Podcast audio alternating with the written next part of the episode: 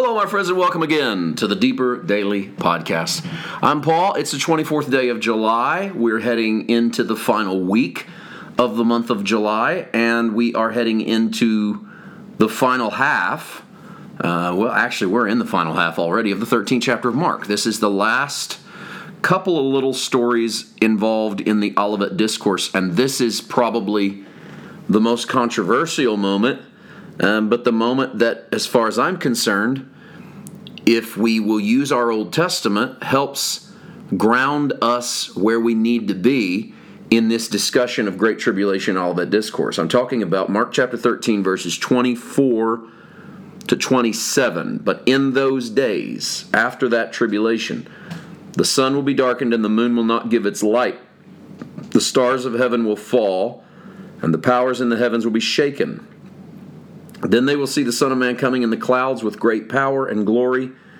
And then he will send his angels and gather together his elect from the four winds, from the farthest part of heaven to the farthest, I'm sorry, from the farthest part of earth to the farthest part of heaven. Now you might say, well, this should be the physical indicator of when the end of the world will be because the sun will have to go dark and the moon will stop giving its light and the stars of the heavens will fall and the powers in the heavens will be shaken. And when that happens, then we're going to see Jesus riding on a cloud. That's how this is often taught. However, the phrase involved with the sun darkened and the moon not giving its light, these are astronomical signs connected to spiritual events. Here's how we know this Peter is sitting here in fact, Peter was named at the top of the chapter as one of the people who asked Jesus to explain himself. Peter is in the audience. In Acts chapter 2, Peter is also one of the assembled 120 in the upper room when the day of Pentecost fully comes and the Holy Spirit is poured out and sets upon each of them, and they all begin to speak with other tongues.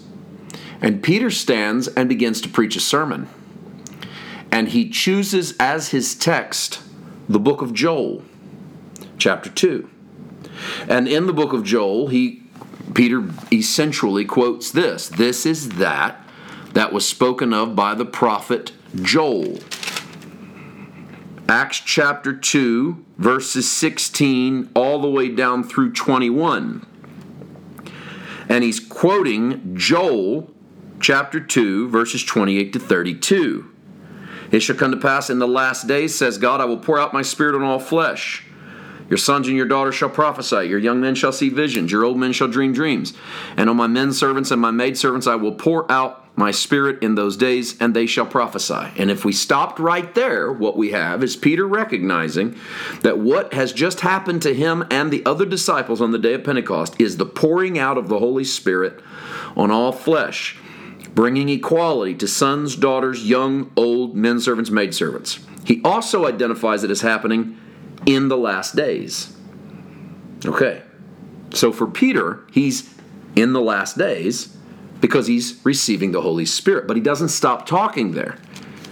He also reads on because no doubt they've wondered about these old prophetic verses their entire lives. Now he has a framework with which to interpret them.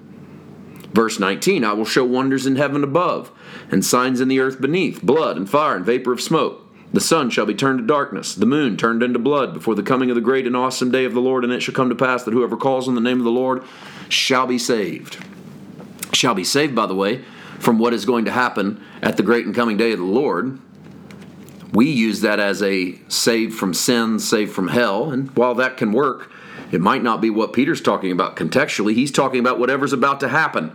What's about to happen? Well, we're in the last days. And he remembers Jesus telling him in Mark 13 that in those days, after that tribulation, the sun will be dark and the moon will not give its light. So he knows they've entered the last days and they've been equipped with the Holy Spirit. And what's about to happen is tribulation. And that tribulation is going to precede the sun darkening, the moon not giving its light. And Peter doesn't make the assumption here that the sun is going to go dark and the moon is actually going to turn into blood, but rather the system that has lit the world of their day is coming to an end.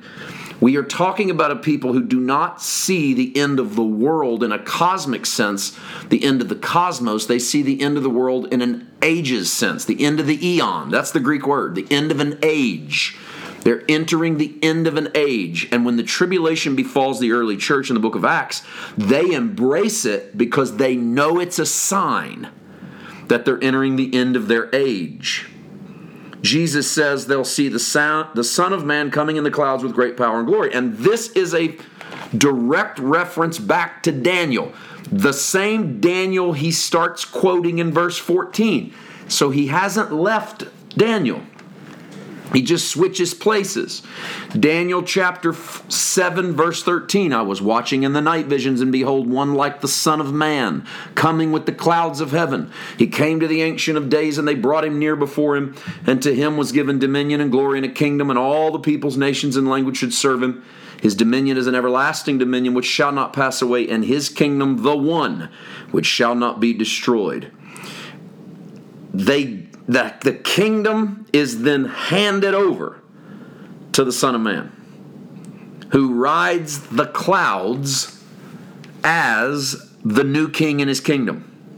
So when Jesus says they'll see the Son of Man coming in the clouds with power and glory, he knows that they'll know that he's referencing the Son of Man character from the book of Daniel, who is receiving a kingdom in its fullness in those days. So when that old system falls, that was the end of an age.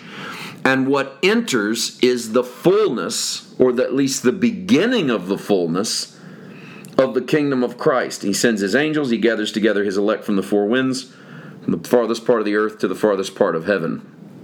And I don't think we have to any more literally turn verse 20, we don't have to turn verse 27 into literalism if we're going to recognize that 24, 25, 26, we're talking about signs that led to a spiritual reality, then we could say the same thing about the angels gathering the elect. That the earth in that new age, the age when that old Mosaic economy is gone, that what's going to happen then is that the elect of God are going to be able to be gathered up from the whole world. It's not going to be a Jerusalem thing. It's not going to be a Jerusalem, uh, uh, uh, a Judea thing. It's going to be all of the earth, which is exactly what the kingdom of God is doing now, gathering up from all of the earth the elect of God. We add the parable of the fig tree to this starting tomorrow. See you then. God bless.